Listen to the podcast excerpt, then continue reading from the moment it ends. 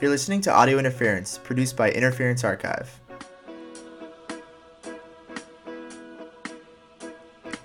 In today's episode, we'll listen in on a discussion between Keith Brooks and Phil Brown about their role in the free education experiment Alternate U. In 1970, Keith Brooks ran a course called Towards a Radical Psychology, centered around psychology in the context of the global liberation struggle and the questions of what is its role and whose side is it on. Phil Brown ran a course called Demystification of Contemporary Psychology, challenging what he called the myth of mental illness. The discussion was part of Interference Archive's exhibition Free Education, which combines original archival documents from Free University of New York, as well as from related projects, including Alternate U and the Freedom Schools movement.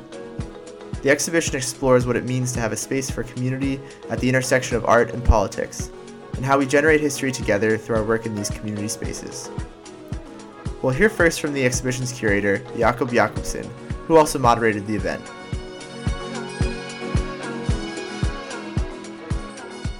My name is uh, Jacob, and I have been uh, part of organizing this exhibition and uh, doing research into self organized uh, education for many years. And I've always been interested in, um, in the Free University of New York. That somehow led my interest into the alternate U. Free University of New York was uh, established in 1965 and it became alternate U in 1968 and it was based on uh, uh, 14th Street uh, near um, near Union Square. And um, during the research, I've been speaking to uh, a lot of the people who have been involved. I think it's quite important to talk to the people and not just look for paper uh, uh, trails. And uh, in that, through that, I got in touch with Keith, that is living around the corner down here, and he uh, was involved in the in the radical uh, psychology um, activism uh, that was around um, the alternate U. And uh, Keith said, like, or showed me a book that Phil Brown, that is sitting here, Keith Brooks, that is sitting there, that um, uh, that he made. And I'll actually read a little uh, introduction. It's called Radical Psychology, edited by Phil Brown. The format of this book is partly based on several courses I taught at Alternate U in New York City in 69 and 70, and those attending were important in initial construction of logical uh, format for presenting radical psychology. Keith Brooks, this is written by Phil, Keith Brooks has been the most singular, important, and helpful person, a co-teacher at Alternate U and co-member of several political groups and good friend and comrade and an important influence on my thought in radical psychology. My debt to T. Keith is quite large. He has also helped going over the preface and the introduction with me, offering much helpful advice and clarifying several points. Um, and this is, as far as I understand, this first time in 47 years that you are uh, meeting up. it's been too long. Um, first, I would like to thank uh, Jacob for uh, doing this. Um, I wrote an article, a political piece uh, somewhere, and at the end of it, you know, they ask you for a blurb. And I wrote, uh, you know, in terms of my, you know, a little bit of my, my history. I'm a longtime activist, blah, blah, blah.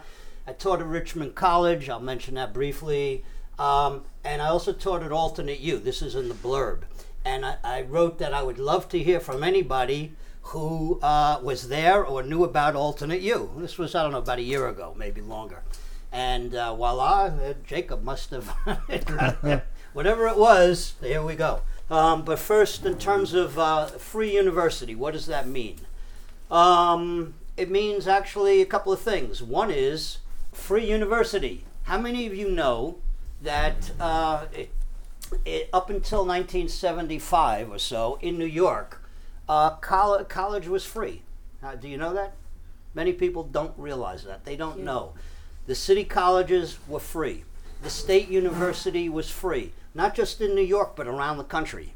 Free education, free university, that was the mainstream uh, that changed radically over, in its own way over the years to the point where it's now um, a lot of money. And I, I, ta- I taught at Richmond College.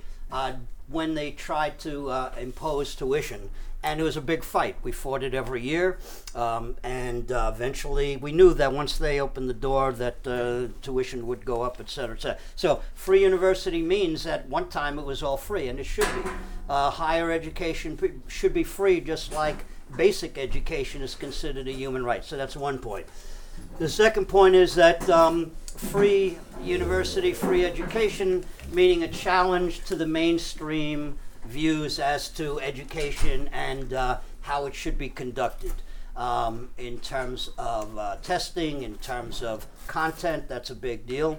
Um, so it, it has that dimension too, and that's probably, I would think, probably uh, the free university. Uh, that was probably one of the main uh, impetus for the free university was not just that it was free, you didn't have to pay to walk in, but that uh, you would get a lot of ideas that you wouldn't get elsewhere. Radical psychology, uh, psychologist, SDS. I graduated in 1968. Um, when people graduated from from from college, and many people went on to graduate school, and there became something. An organization was formed called the Movement for a Democratic Society, which was graduate students, graduate students in teaching. There was teachers for a democratic society. There was sociologists for a democratic society. Um, and there were psychologists for a democratic society, and that's what uh, we organized. Um, we have it written that I was a co-founder of uh, Psychologists for a Democratic Society.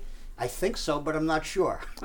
and if somebody wants to challenge it, that would be good, so we could get the record straight. But we did we did pull together uh, groups of uh, both uh, psychology students, graduate students, but also some psychologists and some pretty well-known psychiatrists who, you know, this is the context of this is the war in Vietnam, the, the Black Panther Party, the fight against racism, the rise of the women's liberation movement. That's the context within which uh, psychologists or democratic society developed. Um, and among the things that we did, uh, you can see the newspaper uh, we, we put out a newsletter, uh, whatever you want to call it, um, uh, a couple of issues which talked about some of our activism. What, one of the things that really motivated a lot uh, was the stance of well known psychologists, psychoanalysts towards rebellion. Uh, the youth rebellion at the time. Bruno Bettelheim, for anybody who's familiar, was a, a major figure in child psychology and blah, blah, blah.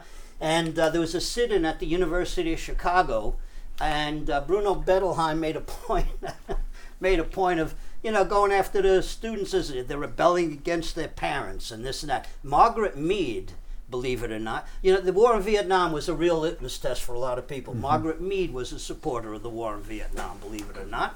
Um, so uh, this was the impetus: is that here we are. I'm a psychology student. I think I want to be a psychologist, and uh, you know, hear these people. So there was a lot of uh, push against a lot of uh, the things that were going on at the time. Tell me if I'm talking too much about this, or jump in.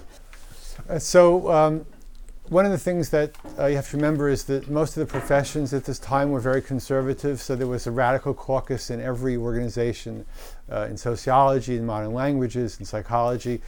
Um, and there was always uh, some kind of a disruption going on to protest the sexism or the uh, the status quo orientation of, of these groups. And uh, we would, as psychologists for Democratic Society, we would go to American Orthopsychiatric Association, which was kind of a multidisciplinary mental health group. We would go to the American Psychological and the American Psychiatric Associations, and we would demonstrate against their conservatism. And uh, in, in, some cases, you know, in, in D.C., the American Psychiatric Association make what uh, now might seem absurd demands like organized psychiatry should pay reparations to the Black Panther Party. Uh, but that was just, we were trying to tie all the politics in together. Right, it doesn't make sense, except that we were trying to say this is like the, the vanguard, to use a not such a great word, but uh, the, these are the people who really understand what the problems are in society. And you're maintaining the status quo, so you have to give them something to, to make up for what you've been doing. So, yeah, we were. Um, uh, kind of aggressive in terms of disrupting conferences and making our, our points at those. But uh, you have to also put that in the context of every uh, organization, every professional academic organization had this going on. Um, and what we did was we did guerrilla theater. It got on the uh, front page of the New York Times. I tried to track it down. I had the article at one point um, where we uh, disrupted. Uh, I think Bruno Bettelheim speaking, and uh, made you know made our point. And there was another group at the time called Psychologists for Social Action, who were less radical, militant than we were, but uh, they were also involved. So, um, you know, we did a number of things um, uh, connected to it. And um, at Alternate U, which we shouldn't lose sight of, right? Um, Alternate U, uh, I started, uh, it was, was, you got something you want to teach? Well, why don't you go and talk to them about, you know, why you should be one to teach? Uh, Russian Revolution, uh, martial arts, um, uh, a- any anything that you you know. Uh, so a lot of different people. It was a great it was a great place. It was a great time. Um, I taught a course uh, towards a radical psychology, the politics of mental illness. Phil also, and the situation there was anybody would show up. Um, I mean, I could tell you a couple of interesting anecdotes. Um, uh, but it was a f- pretty freewheeling kind of thing. We'd all sit in a circle. There were no tests. There were, um, in my class at various times.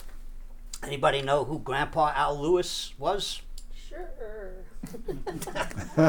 Only the older.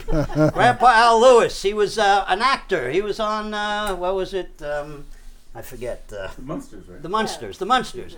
Uh, he was a lefty. I didn't know that, and uh, he would come to my class. He had he evidently uh, claimed that he had a PhD in, in psych, uh, child psychology years later. Anyway, he, he would come to my class, and um, I was a young kid, and I guess I was too shy. I never spoke to him, and he never said a word in my class, um, which you know.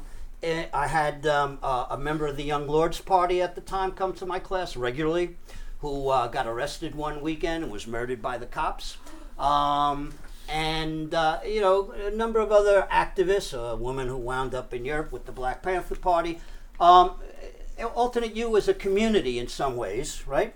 Um, it was a community where a lot of things went on.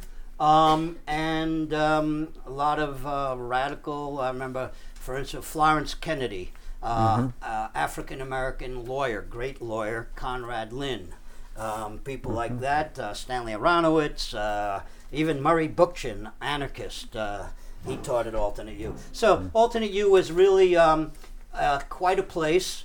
Uh, it was not na- it was not narrowly defined. I don't mean that in a negative way. In a as a Marxist school, like there are there is the rec form and all that. It was very eclectic, which was very good in in a lot of ways. I might also ask, like, you're making your presentation a little bit later, but like maybe you should describe uh, what role the traditional psychologist was playing in society during the Vietnam War, during uh, the uh, black rebellions in the cities, like in the schools. Sure. Um, well, so one of the things, and I, I have that on my slides, um, we had a demonstration outside Mass General Hospital, I think around 73, because there was a book by uh, Mark Ervin uh, and another psychiatrist. I think they were mainly actually um, neurologists, but they wanted to perform preventive psychosurgery in order to uh, identify people who might wind up leading riots or participating in riots in the streets. Uh, and so it was, that kind of thing going on. A a lot of electroshock being used. Uh, if, if you've ever read uh, books like Plath's Bell Jar, um, and if any of you have read Phyllis Chesler's book Women in Madness, which Keith brought, there was uh, a, a lot of um, the use of psychology um, in, in the therapy situation to make people adjust uh, to their uh, ideas. If you ever watched uh, um, movies about mental health care in those days. You, you understood the hospitals were big, punitive places. People were there because they were transgressive. Uh, people were, were there because they transgressed gender boundaries in particular. And there was a lot of electroshock, there was a lot of psychosurgery, um, and it was used as a threat, it was used as punishment. So that was one thing. But even on the, on the more mundane, kind of sitting in the office psychotherapy, people felt that it was, um, uh, you know, supporting the status quo. Uh, and another thing, I remember, uh, this was actually at Columbia. Um, they were trying to come up with some. They were so freaked out by '68 by the student strike there that they said we have to make sure that students like this don't ever come to Columbia again. And they thought let's devise some psychology tests that will help us weed them out and we'll figure out with our personality inventory test how to get the radicals and not let them into Columbia in the first place. There was Vacaville. Anybody remember Vacaville? Mm-hmm. Vacaville was uh, experimenting on prisons, uh, psychological experiments on pr- experimentation on prisoners uh, using electroshock. Uh, so that's you know some of the terrain. Um, by the way, one, a, a, book that was a mainstay that I used in my classes uh, was One Flew Over the Cuckoo's Nest. If any of you have ever read it or seen the movie, the, the book, you know, it's, it'd be interesting to see how the book stands up today in terms of sexism. Um, but in badly. terms of, huh? Very badly.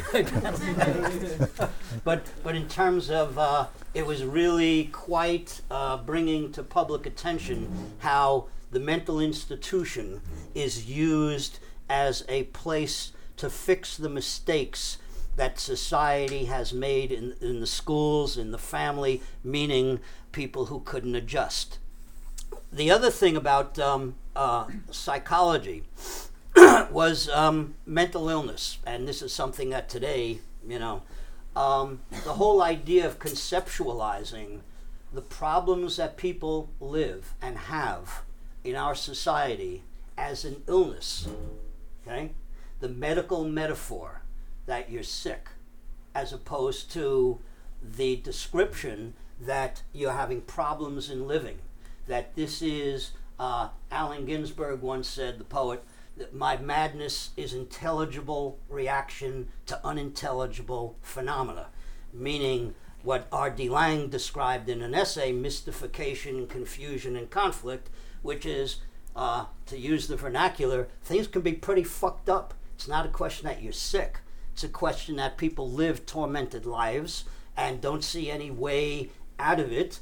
Uh, and the main, the main um, response to that has really been aside, from deriding uh, those of us who uh, reject the medical model of mental illness along with the language of psychopathology.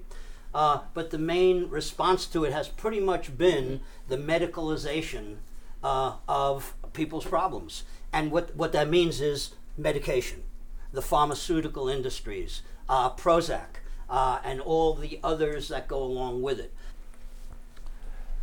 So the thing about this um, is, first of all, this radical psychology movement was really getting currents from all these other movements. It didn't stand on its own.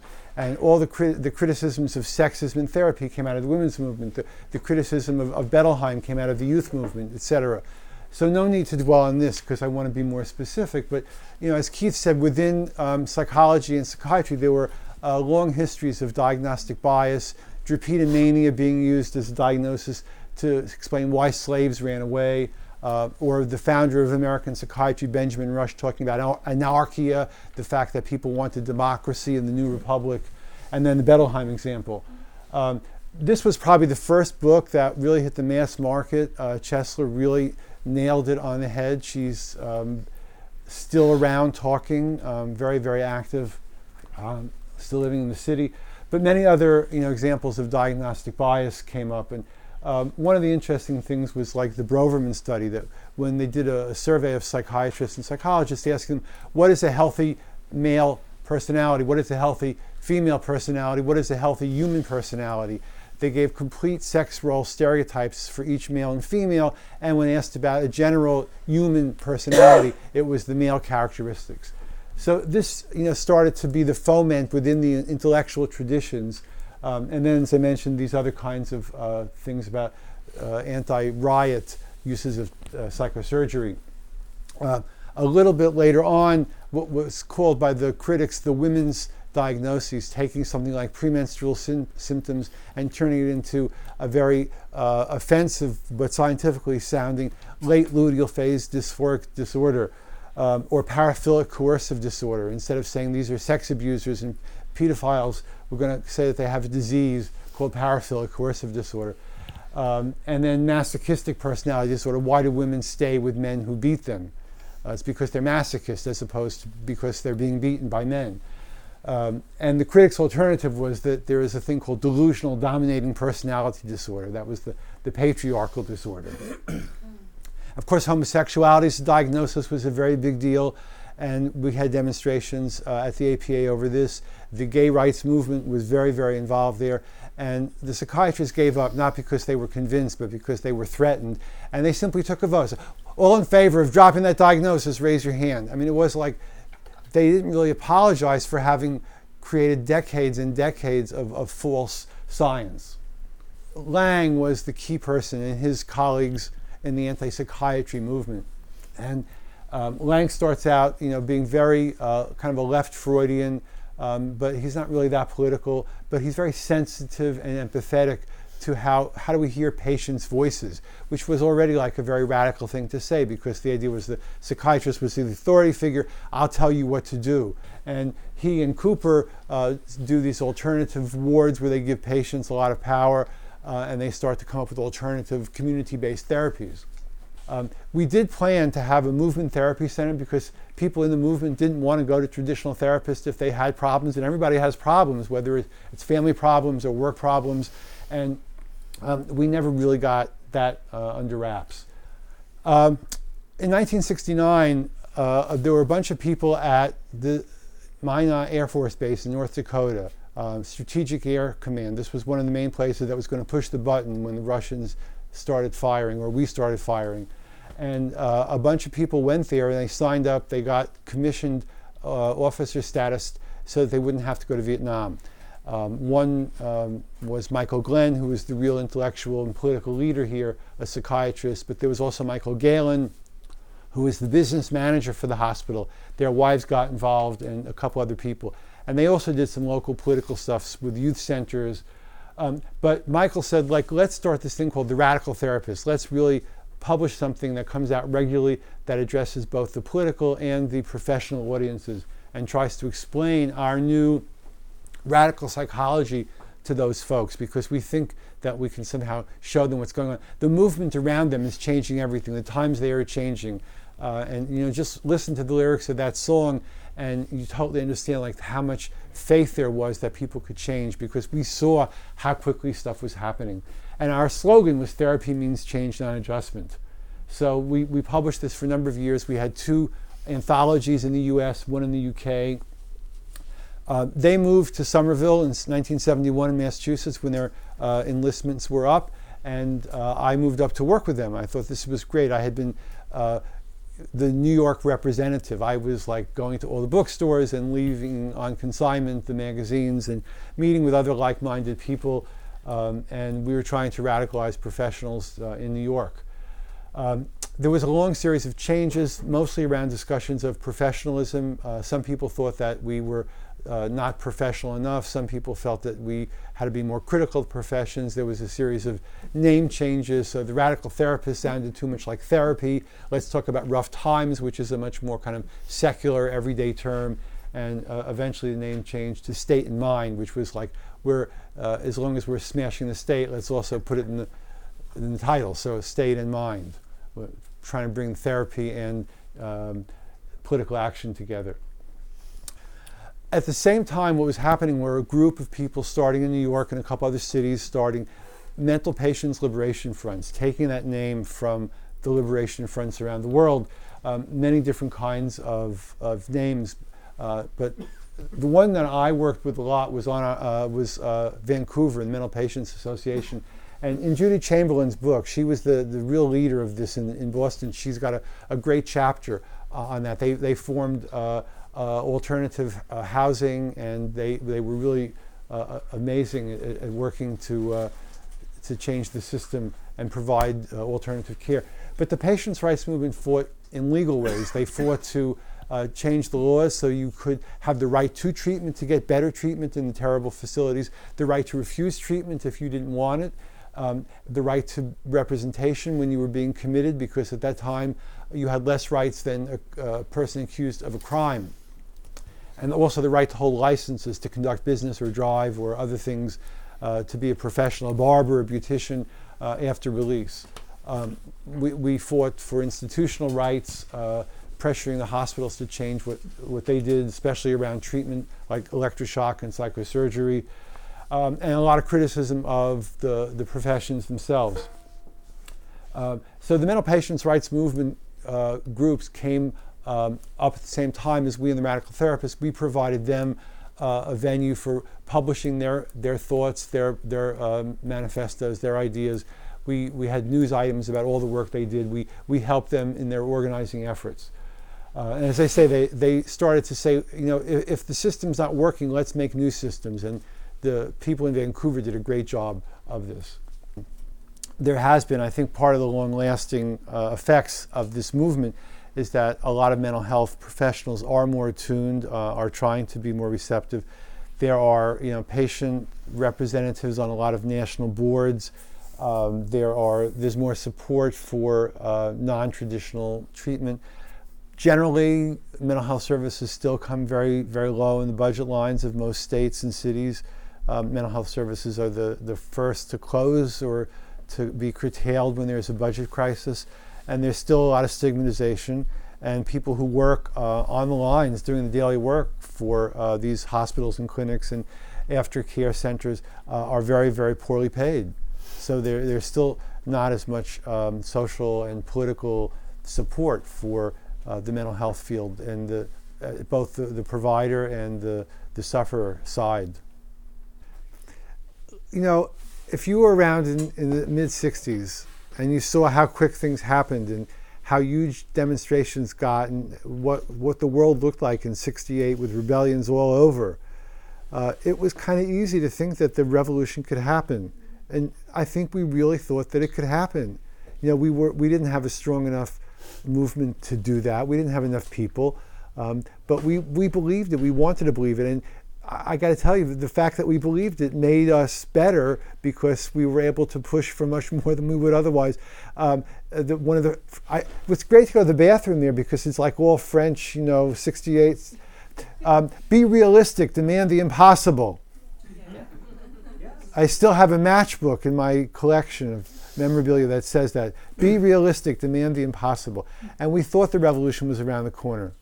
And, you know, to some extent, uh, it, it, could be, right? You know, it's like we made fun of, of John and Yoko saying, you know, the war is over if you want it, because that seemed like too sim- uh, wimpy. Like, no, the war is not going to be over because people are dying, you know, on both sides over there.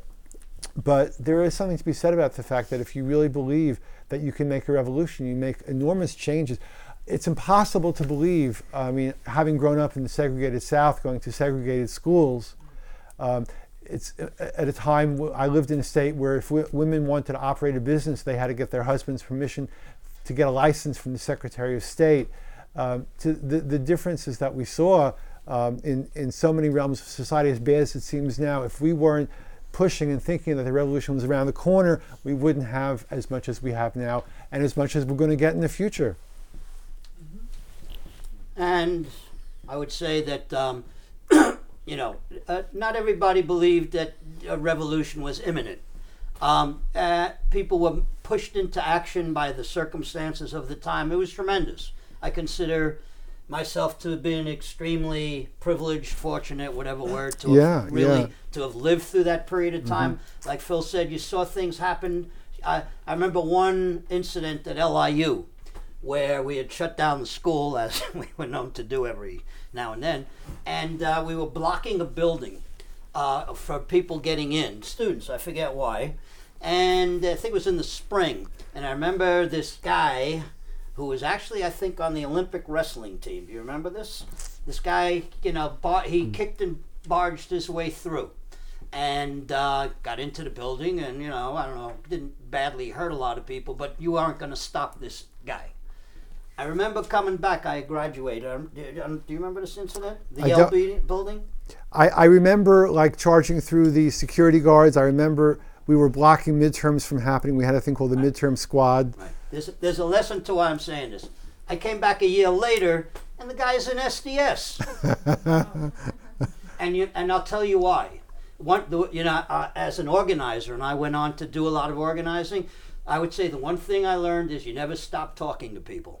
You never stop talking to people, and you have tremendous patience. You don't let people go beyond a certain boundary but you never stop. I can remember, ta- you know, arguing and talking with people when I was a sophomore in college at the table by the cafeteria about the war in Vietnam. Next year, the year, and they turned against the war. It was it, it's it's the course of events in context of uh, alternative views and struggles going on. So, you know, what motivates me um, is the struggle. Uh, you know, I, if I if I knew there wasn't going to be a revolution, I'd still be doing what I'm doing.